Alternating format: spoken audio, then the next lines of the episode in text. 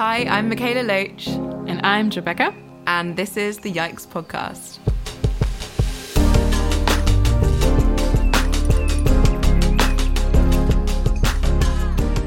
Hey everyone, welcome back to the Yikes Podcast, the podcast about all the things that make us go yikes, um, which is something I actually say all the time, and people keep thinking that I'm saying it just to promote this podcast. I think I'm you like, are. no, Plug, plug, is plug. just. I just say it. Something I say. No, say. it's a great word. Um, you taught it actually. Like I learned it from you. It's a great word. Oh, really? What an honour. What an honour to have bestowed upon you. um, Yikes. but basically, the things that make us yikes are things like social injustice that exists in the world, climate injustice, climate crisis, all these terrible, terrible things that can make us feel really overwhelmed and want to just yikes and run away. But instead, we say, you know, you've got to lean into the yikes, to lean into the thing that can maybe overwhelm you, and instead transform that emotion into action together. And today, we have an absolutely brilliant guest who we've wanted to have on the podcast for a while. We have the brilliant Vanessa Nakate. We are super excited because, well, we're just really, really freaking inspired by her work. Um, we've been following her work for ages, and um, if you don't know what are you're doing, but she is going to introduce herself a little bit. But just shortly before we get into it, um, she's a climate activist from Uganda. She just published a book called A Bigger Picture, and yeah, we're going to chat to her about kind of like this, her journey into climate activism, and uh, what she, as an Ugandan climate activist, like expects also from climate activists from us, uh, European based or US based, kind of like yeah, from the quote unquote like Western world. And so yeah, it was super super insightful. She's so lovely.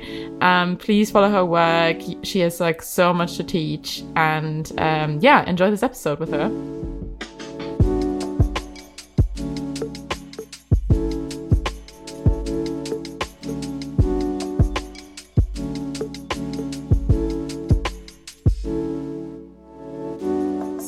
Vanessa, we are so excited to have you on the podcast. Thank you so much for being here. And um, soon, hopefully, we'll get to meet in person as well. That'd be so great. um, but maybe if we could just start out by you, like, introducing yourself to everyone and maybe saying, like, what your work is and how you got into it. Yeah, thank you so much. Hi, my name is Vanessa Nakate. I am a climate justice activist from Uganda. I started striking for the climate in 2019 and now I am an author of a bigger picture. Woo! Woo! Congratulations! Huge Thank you. congratulations. That's amazing. Yeah. Thank No, it's you. incredible. And I think um, something that would be interesting to know is like why did you decide to write a book? Like what what made you want to write a book? I know you talk about this in the book, but for people who haven't read it, like what what was what was the thought process around deciding to go from doing striking and then writing a book? Actually, the initial thoughts about writing a book, uh, it wasn't me. I didn't have it as an initial idea and I wouldn't imagine what exactly I would write about. So I just received an, a message from Johanna. Uh, Johanna works with uh, the publishers that are publishing my book in Germany, and she asked me if I could be interested in writing a book because she thought that um, I really had a story to tell and it would be powerful to put it in a book. So I was very surprised to think that someone thought I could write a book and yet I didn't think about it myself. And at that point, I just really started thinking uh, about what I would write and, you know, trying to imagine the number of words that are needed for a book and, and thinking about how I was going to make those words. So that was like the, the very initial, you know, thought or where the idea of writing the book came from.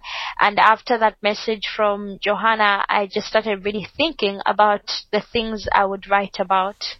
That's amazing. And also, yeah, lovely that, you know, someone saw, I don't know, someone just reached out and was like, you know, I can see this and we should And I believe in you. it. And Yeah, Yeah, and that's believe in your work, you know, and Mm. and everything. That's yeah, that's really incredible. And um your book is being published this week Yeah. as we are recording at the end of October.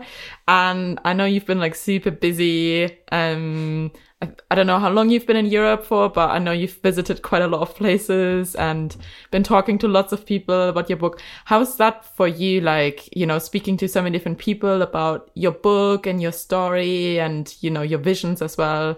Yeah. How's that journey been for you? Yeah, the past weeks have been really very busy with uh, so many interviews about the book, but also really overwhelming because everything just feels so new. And, mm. you know, mm. there are times when I am introducing myself and then Jess is like, you can also add that you're an author. So I, I forget that I actually wrote a book and it's just, everything is just wow. so new and also overwhelming. Mm. But it has also been an, you know, exciting and interesting process of talking about uh, some of the things that I write about in the book and also just talking about my story and how I started activism. Yeah.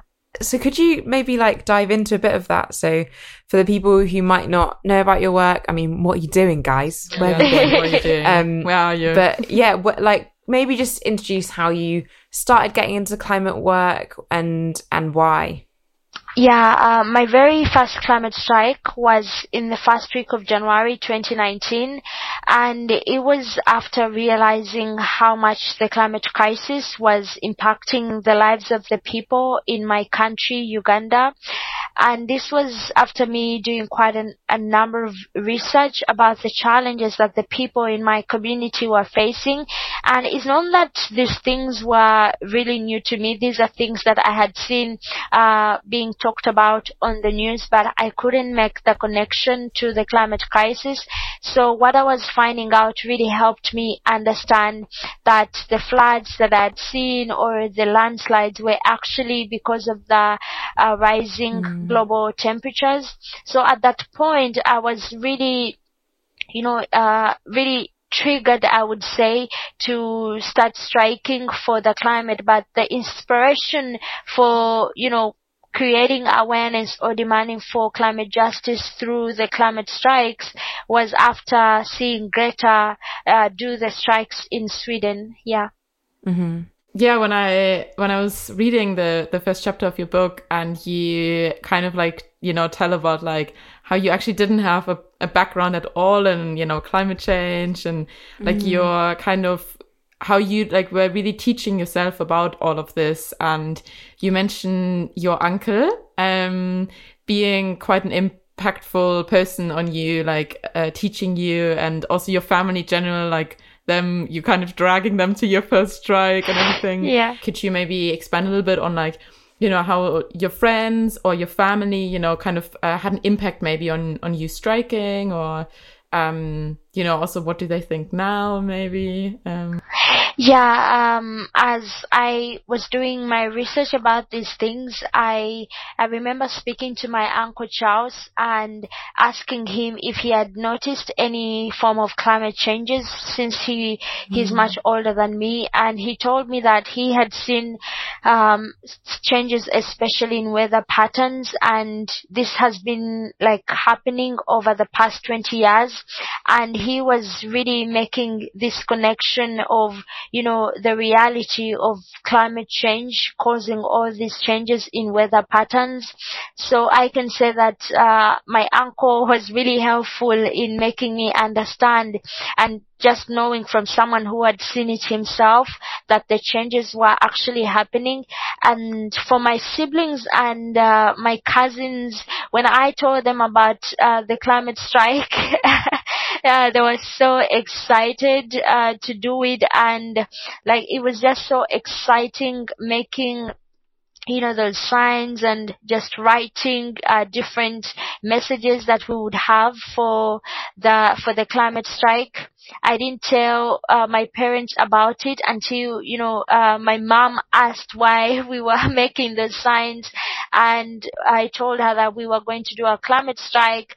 Uh, she kind of asked you know more questions about it, but she didn't really say that don't go.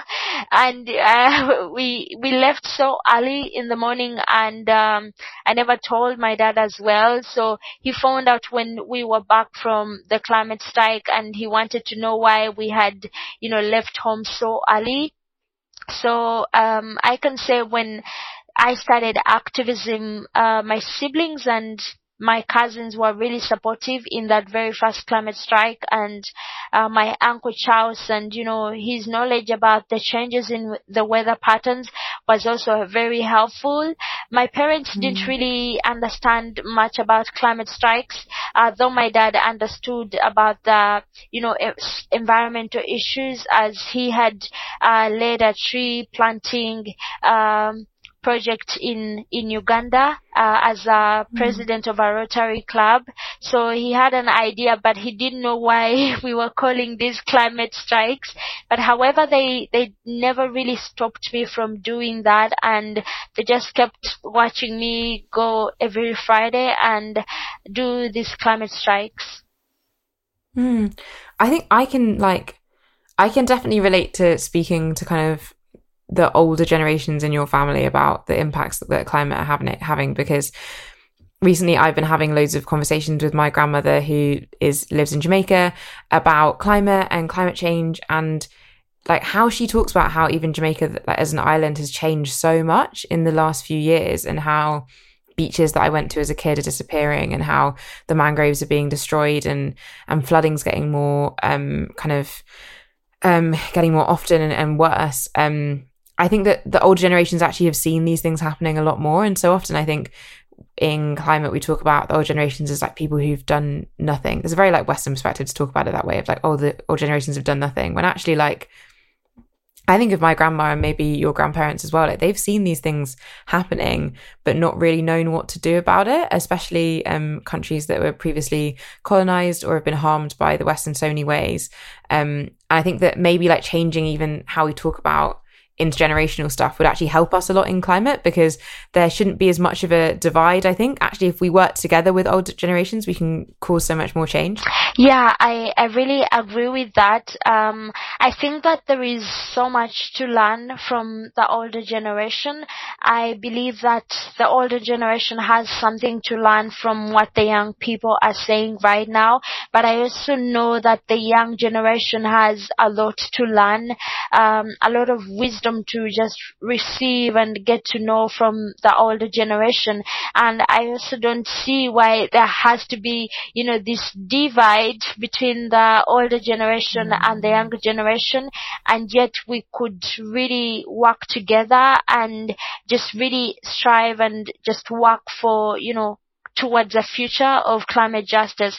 So I think that uh, intergenerational, you know, kind of conversations are really important uh, for, you know, a sustainable world. Mm, no, no, definitely. And I think that like, yeah, we need more coming together rather than divide between all of us. And that means between generations. And I think something that I've been thinking about a lot recently as well is how much I think especially there's been this narrative of like, oh, the old generation have like ruined everything for us. When actually like they had a lot to worry about. Like there were a lot of mm. other injustices that have been going on like historically that um different generations have had to be fighting. And rather than like kind of having go at them for not fighting this one, we can instead bring people in and like learn from Even though they things. probably did fight this one as well, you know, like yeah, yeah, so yeah, integrated exactly. and like I think there's like this passiveness to like climate change from older generations is a super like yeah western framework also of like oh like mm-hmm. look like they're just passive. When actually like every like every day like farmers you know like would agree that like they they are not just passively watching their crops decline right? Like they are trying to mm-hmm. make everything work with the land that that and actually i think like from like from a european perspective and like from the uk like we really don't know how to deal with any of this because the climate realities are so different here and you know like why aren't we learning from older generations and also you know different contexts where yeah of course the, the context is a bit different like we we farm different stuff and all of these things but actually like we we don't know how to deal with the climate crisis in Europe with in so mm. many different ways, you know. So I don't know. Did you do you feel like I mean, you've traveled now to Europe, like I think a couple of times, or like, do you see there's a lot of differences in like climate activism and in the way that people even discuss the climate crisis? What's your like personal experience around these things? The time that I have been able to go to some countries in Europe, uh, one of the things that I really noticed, especially uh, during this time that I was there a few weeks back, specifically in Germany, um, that I was speaking to someone who told me how when the people in Germany experienced the the floods, uh, many of them, you know, were shocked and, you know, they were saying that climate change is real and climate change is here. So, uh, to mm-hmm. me, I, I really, like, what really came in my mind was that climate change didn't start with, uh, you know, the floods in Germany. Uh, climate mm-hmm. change has mm-hmm. been impacting the lives of very many people for quite a long time. So I think there is really that, you know, disconnect of what is, you know, really happening to many people uh, in Europe. They don't understand the mm-hmm. urgency of the climate crisis. They don't understand what families or what individuals or what communities go through uh, when these disasters occur. So I think that is one of the the big differences that I have seen mm. is that the people in the global south they know what is at risk. They understand that uh, when it comes to the climate crisis it's a matter of life and death. It's a matter of you know losing um, you know farms or businesses or homes or children dropping out of school or girls being forced into marriages because these are things that you know people are seeing happening now. But then when it comes to the people in Europe uh, when they experience experience a flood to them that is when climate change has started and yet you know it has been impacting the lives of people in different parts of the world are you enjoying this podcast? Um, we really hope that you are. The Yikes podcast um, is able to happen mostly because of the financial support from our wonderful patrons on Patreon. Yeah, I mean, Mikaela sounds like a super duper advertising capitalist girl, but actually, we're two anti capitalist babes in a capitalist world.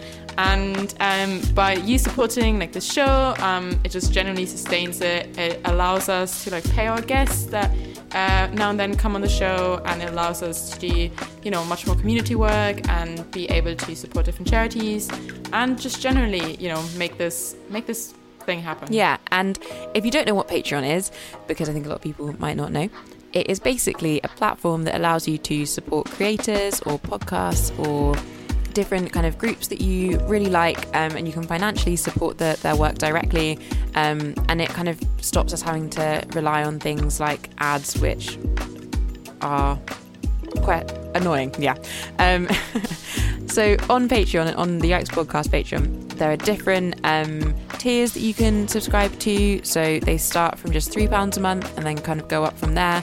Um, for the £5 a month one, you get a bonus episode every single week, um, which is just us chatting about a different thing that's just happened in the news or something personal about our lives. Um, they're much more kind of intimate those episodes, um, and we really enjoy making them. We do Q and A's as well over on the Patreon, and it's just another kind of space that we can interact with you guys and we really love it. And we're so grateful for our patrons who have made this show possible up until now. And if you would like to become someone who supports this podcast if you have the ability to do that um, then you can check out our patreon in the show notes or just go to patreon.com slash the yikes podcast um, and you can check out the different tiers there and sign up to support this show.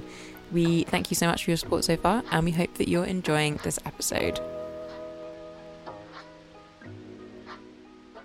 Mm, mm. No, no, all of that, like all of that, absolutely all of that. And I think I would really love to know from your perspective, like, what do you think that the climate movement in in Europe or in the UK could be doing better and like what could we be doing to actually be speaking about these things that you're talking about there and actually really be in solidarity with um, global south activists rather than just like saying we're in solidarity because I think that happens quite a lot as if it's like this metaphorical thing rather than this real tangible thing that we should be doing. Yeah, uh, I think that one of the things that would really be important to understand and, you know, to start talking about is how climate change is you know, more than statistics and how it's more than weather and how it's about the people. You know, many times people will just stop talking about, you know, a flood affecting a certain area or a cyclone affecting a certain area or a drought, but they never really got to, you know, understand what happens to individuals, what happens to families, what happens to communities, uh, when these disasters happen. You know, they, they, uh, they fail to understand the connection of, you know, the education of so many children uh, when these disasters continue to happen. They fail to understand how communities uh, or families are kept in poverty traps as they continue to lose their farms or as they continue to lose their sources of income or their businesses because of the climate crisis. So it's people are not really understanding the connection of climate change with what is really happening to people.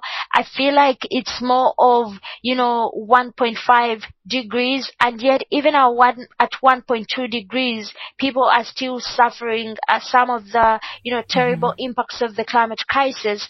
So even though, um, you know, we want to limit global temperatures to 1.5 degrees, it will still be, you know, terrible and catastrophic for so many communities. And I think mm-hmm. this is something that um, people in the global north really need to understand. They need to know that if a family, if a community or an area experiences a flood, it's not just going to end on a flood. It's going to, you know, destroy people's farms, what happens when that, you know, when that occurs, it means people are going to struggle to find something to eat. People are going to struggle to, you know, to look for water for their families if there are extreme dry spells. It means if families cannot afford to take their children to school anymore, children are going to drop out of school. Girls are, be, are going to be forced into early marriages so that their, their families can receive bride price. So I think, um, these are some of the connections that people are not really getting and are not really understanding because when we see these things happen it's like we realize how urgent um, the climate crisis really is. We realize how any form of crisis will exacerbate already existing inequalities in societies for example uh, against women and girls you know in different kinds of communities. And also i think think the other thing that um, would really be important for people to understand and for people to talk about and have conversations about is, you know, climate justice, which has, uh, the people at the heart of you know all these decisions. Like we hear people you know talk about you know um electric vehicles um, in our communities, but sometimes electric vehicles means exploitation of children. It means exploitation of more girls and women in different parts of the world. You know, uh, when they talk about you know tree planting campaigns, you know, planting millions of trees, sometimes it means that a certain indigenous family or a certain indigenous community is going to lose their land uh, because of these so-called uh, tree planting campaigns that are being put in place by corporations and, you know, governments.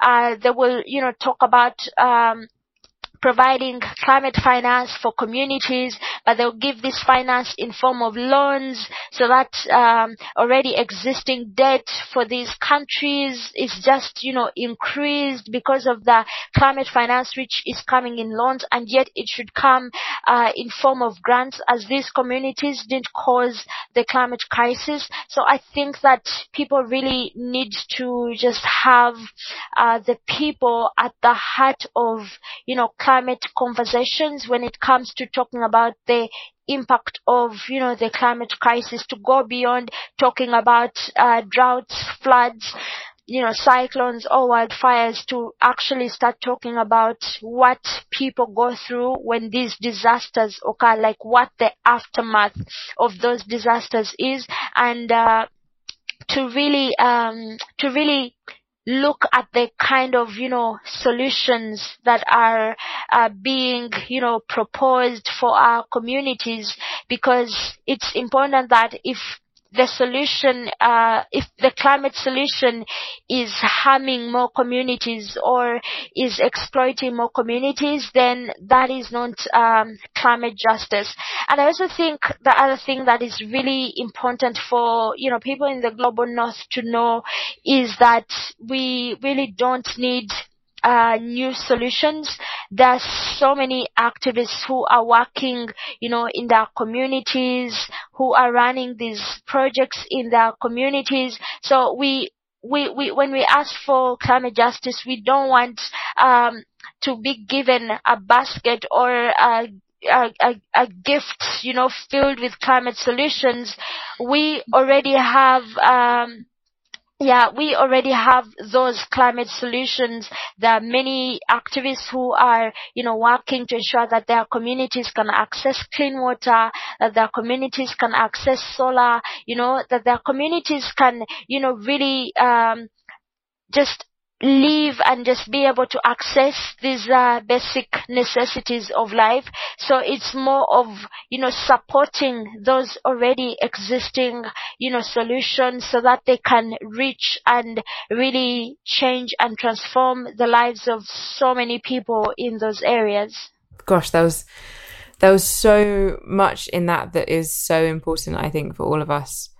Um, to be like bringing into the work that we're doing and the climate work we're doing. I think especially what you were saying about like 1.5 is not like a magical solution to everything. It's just like 1.5 degrees is still going to cause a huge amount of harm to so many communities. Like what you're saying about how impact flooding and disasters and things like that. And I, I think, yeah, for me, what comes to mind is like how far underwater is Jamaica at 1.5 degrees? Like where my family are, like how, like what what part of the island that I like I know from like being there as a kid like will be gone. And that's and that's the reality of it I think. And I think so often we climate gets made into this thing that's just about like existential threat or like it's going to all happen one day or it's made into this thing that's just like oh it's just emissions and science. And actually it's like has real human impacts. And i think that you illustrated all of that so so brilliantly and so well.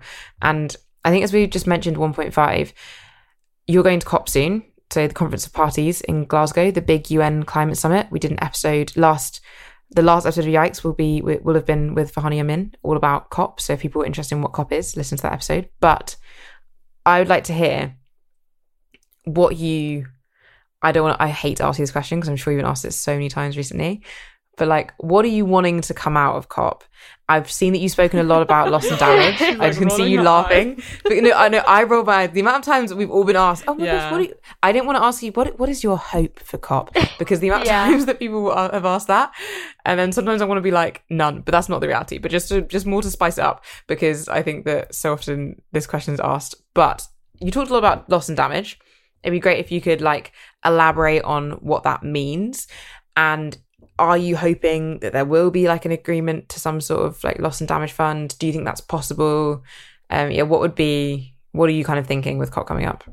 You know, with the COP really coming up, I, I look at, you know, some of the words or some of the promises that have been uh, said by leaders or uh, governments or corporations, and I have seen that up to, you know, this point, it has been more of words and, you know, less of actions. So when it comes to really hoping, this is me choosing to hope because, um, you know, when you, when you see like the challenges that the people in your community are experiencing because of, you know, climate disasters, that a time comes and you just have to hope uh, for another world or for a better world in general. And what I really, you know, hope to see is that um, leaders stop like investment in fossil fuel projects, especially new fossil fuel projects, and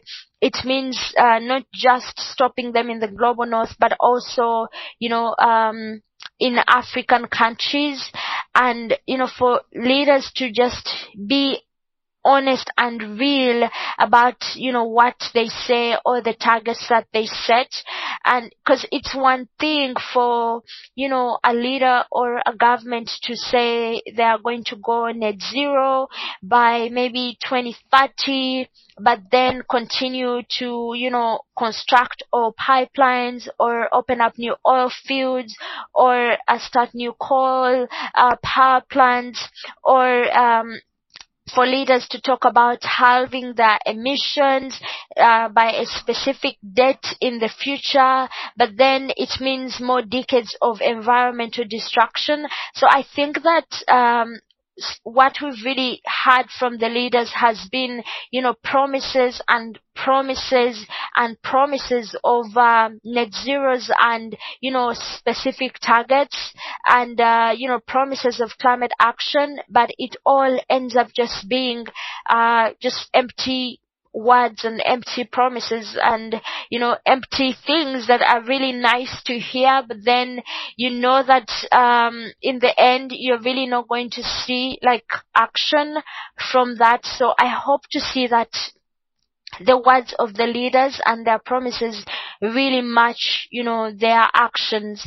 And I also hope to see uh, climate finance being provided for communities that are on the front lines of the climate crisis, uh, especially for loss and damage, for leaders to acknowledge that loss and damage is here with us now and that there are communities that are experiencing it right now and that there are communities that are losing things that they cannot get back uh, because of the climate disasters.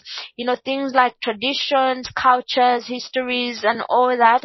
And for that finance, you know, I've already talked about the loans thing. For that finance to, you know, to come as grants and not loans to add on already existing debts um, for very many communities. I read an article yesterday that was talking about how climate finance um, will be delayed uh, by 2023 and you know it's it's just unfair and it's just unfair treatment for communities, you know, that are on the front lines of the climate crisis. And I also heard how more than 70% of this climate finance will be in form of loans and this will only make uh, you know push countries into um, poverty or and make richer countries already rich so i really hope to see that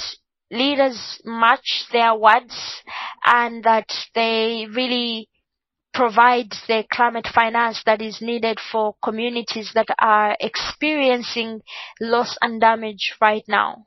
Mm.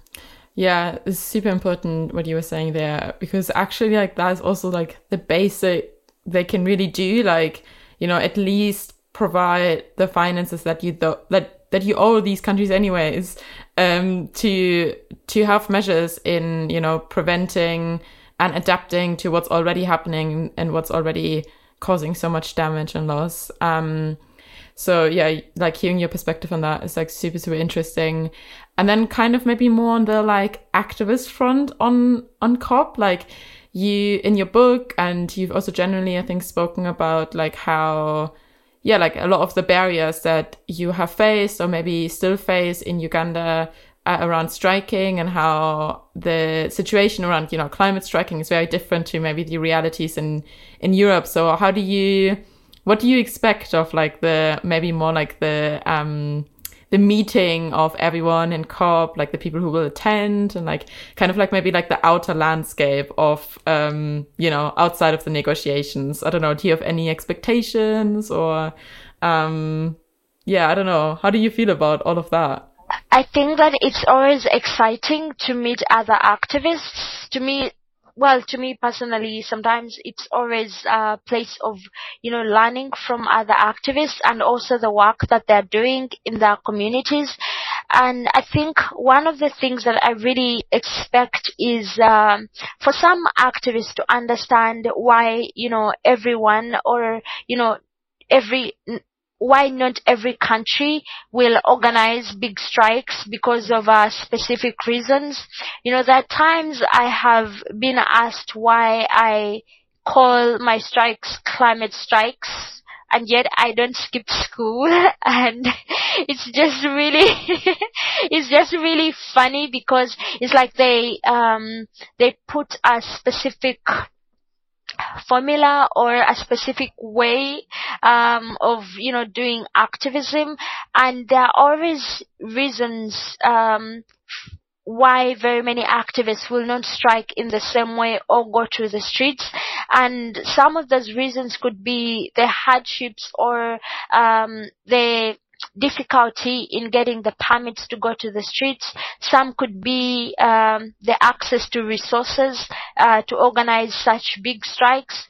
Some could be, you know, I can speak from my country and how, you know, education is something that, you know, is really va- valued by very many families, by very many communities.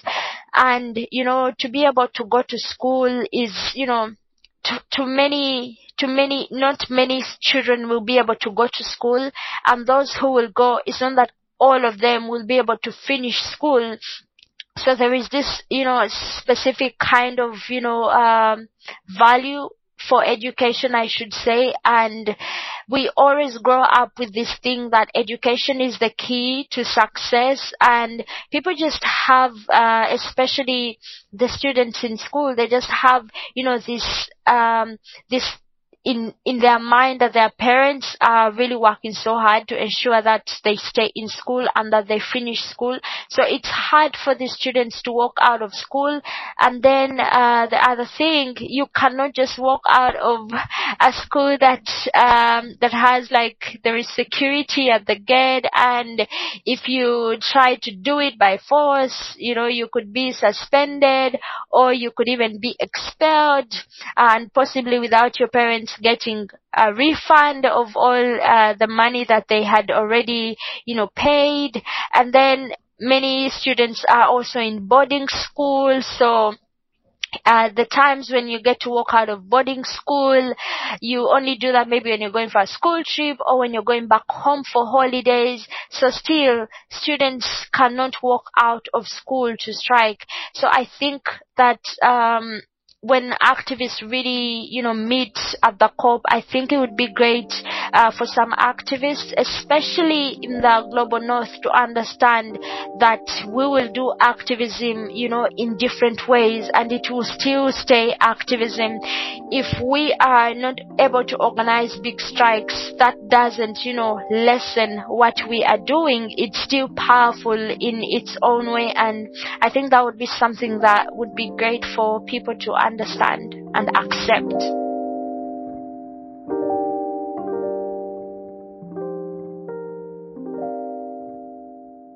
Yeah, yeah. No, no, absolutely. And I think that a lot of the things that you've been talking about in even in this conversation and that you talk about in your book are things that have like been deliberately cut out of the main like mainstream environmental activism movement and it just feels firstly obviously it feels unfair and then secondly it also feels kind of like deliberate in many ways of like this deliberate silencing of an in, as as you kind of um talk about it in in your book and you talked about a lot. Like it feels like it's like a silencing of an entire continent when they ignore all of these um these issues. Um kind of like zooming back zooming back that's the wrong rewinding that's the word You're still stuck in zooms and lockdown. Zooming back. Oh my gosh. Um, sorry. Zooming I out, guys. zooming out. That's it. And I started remembering that there was a TikTok about this baby called Zoomer. This is how my brain works. Anyway, we're rewinding. We're rewinding is what we're doing. Back to um, kind of what you also what you start the book talking about is the fact that you were cut out of this picture. And I'm sorry, you've probably like spoken about this so many times. Um, but even if it's like I, I think I want to understand like how how do you feel about that situation now like having written a book about it having like have that draw more attention to you and to your work and having now spoken about it i'm sure on so many different media interviews Um, how do you feel about that situation? Like, do you want to still be talking about it? Do you want to leave it in the past? Like, how do you, yeah, how do you feel that that has impacted your work even today? Yeah, um, when that incident happened, I can say it was really a very frustrating and heartbreaking moment. But um, a lot of healing, I would say, really happened in, you know, the months that followed. And this was, you know, possible because of all the support that, you know, people gave I would say uh, the time when I asked why I had been cropped out, there, there could have been a possibility of, you know, saying that and no one comes and, you know, supports you in what, in the question you're asking. But I think the support that people really gave was something that motivated me um, to really keep doing activism and to just you know become to be stronger even uh, in what had happened so right now, I, I would say it's not something that I really like to talk about, especially if I'm in front of uh, people, because it kind of makes me relieve the experience.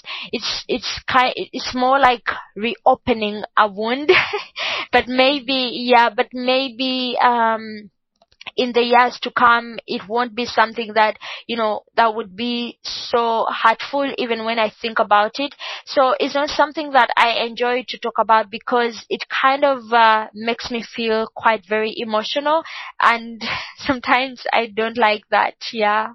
Well, I mean that's that's like totally understandable because I I remember like what just seeing it happen from afar at the time like I did I didn't I didn't know you, but I felt hurt on your behalf as well. And I think so many other people did. I think, especially, I can imagine that, especially like black climate activists felt like that because of how often like that work gets erased and completely removed and also in such a deliberate way. Um, so I'm I think what I was really glad to find out when you when I found out that you're writing a book, I was just so glad that you were taking your own story into your own hands and that you were going to tell the world what was being cropped out and that you were going to like take that for yourself because I think that's so important. And I think that your book is a book that we have needed for a really long time. And I'm really glad that you've taken the time out to like to gift that to all of us because you shouldn't have had to have you shouldn't have to be the one like who's do who's having to write a whole book to explain things that should be so basic to, to so many people. Um but we are so grateful that you've taken the time out to do that and for all of the work that you do because it's so important and all the work that like all the other climate activists are doing all over the world to build this because all of us are just standing on the shoulders of each other and and are in community with each other. And I think that it's just really beautiful that we can do that. And I think that that's what I love about the climate movement as well is how connected we are to the rest of the world. Um, and thank you for how much a, a role your work plays within that. Yeah, and how also you continue to, you know, call us climate activists in, like from from for example, like us as like me as a European uh, based climate activist, you know, like we um like what you were talking about, like in this episode, like you know, and like the lessons that we have to learn from you. Like I yeah, I think our movement is so enriched by your perspective and by so many other people's perspectives that um, I don't know, it just it really gives me hope for better futures if we do, you know, learn from each other. And um, and I think yeah, I don't know, it's been it's just like a really pleasure to talk to you and hear your you know your insights from from such a different context and still how yeah how much i don't know in in some way like it's related you know it's relatable because we're fighting sim like the climate crisis. Yeah. and um yeah it's really beautiful to learn from thank you so much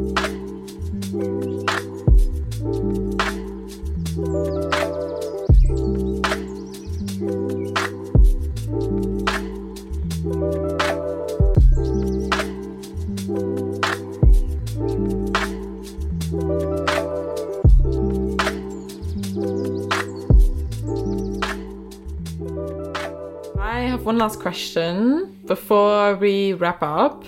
Um, what are some campaigns that um, you either personally or in your community or just generally that you know of, like in Uganda, are happening, yeah, or globally, that you would like to draw attention to and that we can support and that our listeners should be like looking up, learning from, engaging with, like anything you want to share? Um, and like do a little call of action. Yeah, uh, I think some of the campaigns that I have seen and I've also worked with and I think are so important right now. I'll talk about the campaign to save uh, the Congo rainforest, which is the second largest rainforest in the world. I think um, that is something to support and it's uh, very important.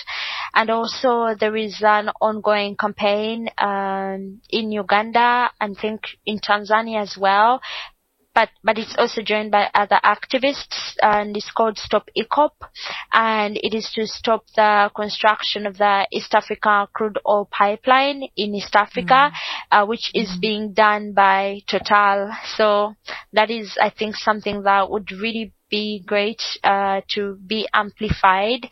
And uh, another campaign that I have been a part of um, is the Stop Cambo campaign, and uh, I think that is also another really important campaign to really amplify and um, to continue demanding that you know the UK government does not you know allow the ongoing of the you know the Cambo project. Yeah. Oh, I just want to I want to thank you for your um support of the Stop Cambo campaign because it's like meant so much to all of us involved with it. And like, I remember the first time that you shared something about Stop Cambo, all of us in the group chat were like, Vanessa oh shared something. so cool. like, we were like, oh my gosh. Because uh, also we were so excited to see like mm. global solidarity being formed around this. And I think that that's what's so important. And actually, before we started recording, Joe was even talking about how she'd seen you protesting at a coal mine where she grew up. Is that right, Joe? Yeah, in Germany. Oh, um, yeah. I saw you visiting. Yeah, and I grew up super, super close to that. And it's just, yeah, you know, when you grow up with something and then like you know it's there and you know it's like I don't know I've been reflecting on it recently quite a lot about this project and how it's shaped my climate activist journey like having that so close to home but then seeing people from literally like the other part of the world like visit it and you know like I don't know like seeing your picture there I was just like wow, you know, like these things are, I don't know, it's just like really hit home for me of like, what the hell are we doing? You know, like, but yeah, so I don't know, for me, it was like, see, yeah, seeing you and like seeing, I think this like international, like this like mass mobilization across the globe, like supporting each other's work felt really powerful me, like to me, you know, like I am. Um, and I think I'm so glad that you brought up, um, both of those campaigns because mm. it's important always that we are in solidarity with all of our campaigns all around the world and we connect them because all of them are so inherently connected even in in like oil and gas that's happening in the UK is so connected to how oil and gas happens on the African continent and how it happens on the South American continent and like all of these things are connected and we're so much stronger when we work together and fight together so everyone who's listening make sure that you go and support all of the campaigns that Vanessa has mentioned mm-hmm. um, because we are so much stronger when we fight together and when we make these connections. Um, and also make sure you buy Vanessa's buy fantastic book, book.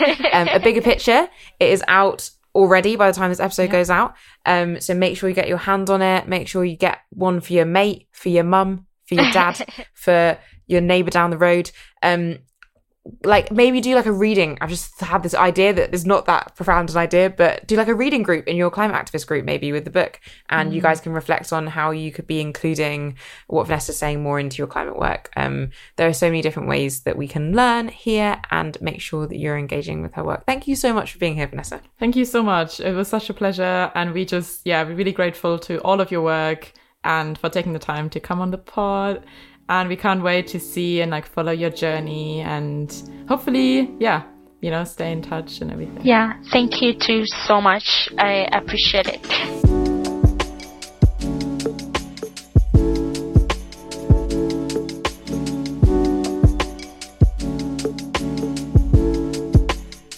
Oh, I enjoyed that episode with Vanessa so much. She's just also just really joyful. Yeah. Like I feel like we were laughing a lot in that as well, which was really nice. And especially given she must be tired. She must be all of the book touring. Yeah. yeah. for sure. And all the climate stuff and everything with COP coming up. I mean, also, I feel tired and I haven't even been doing that much.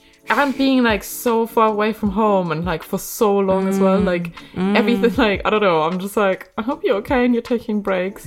Um but yeah, I yeah, I hope COP goes well and I hope it goes like it's a super joyful experience beyond like the heaviness that it is that it's also a period of you know, re-establishing hope and uh, connections for all of us, what she was talking about. And yeah, we hope that you will go and read her book um, and that you follow her work.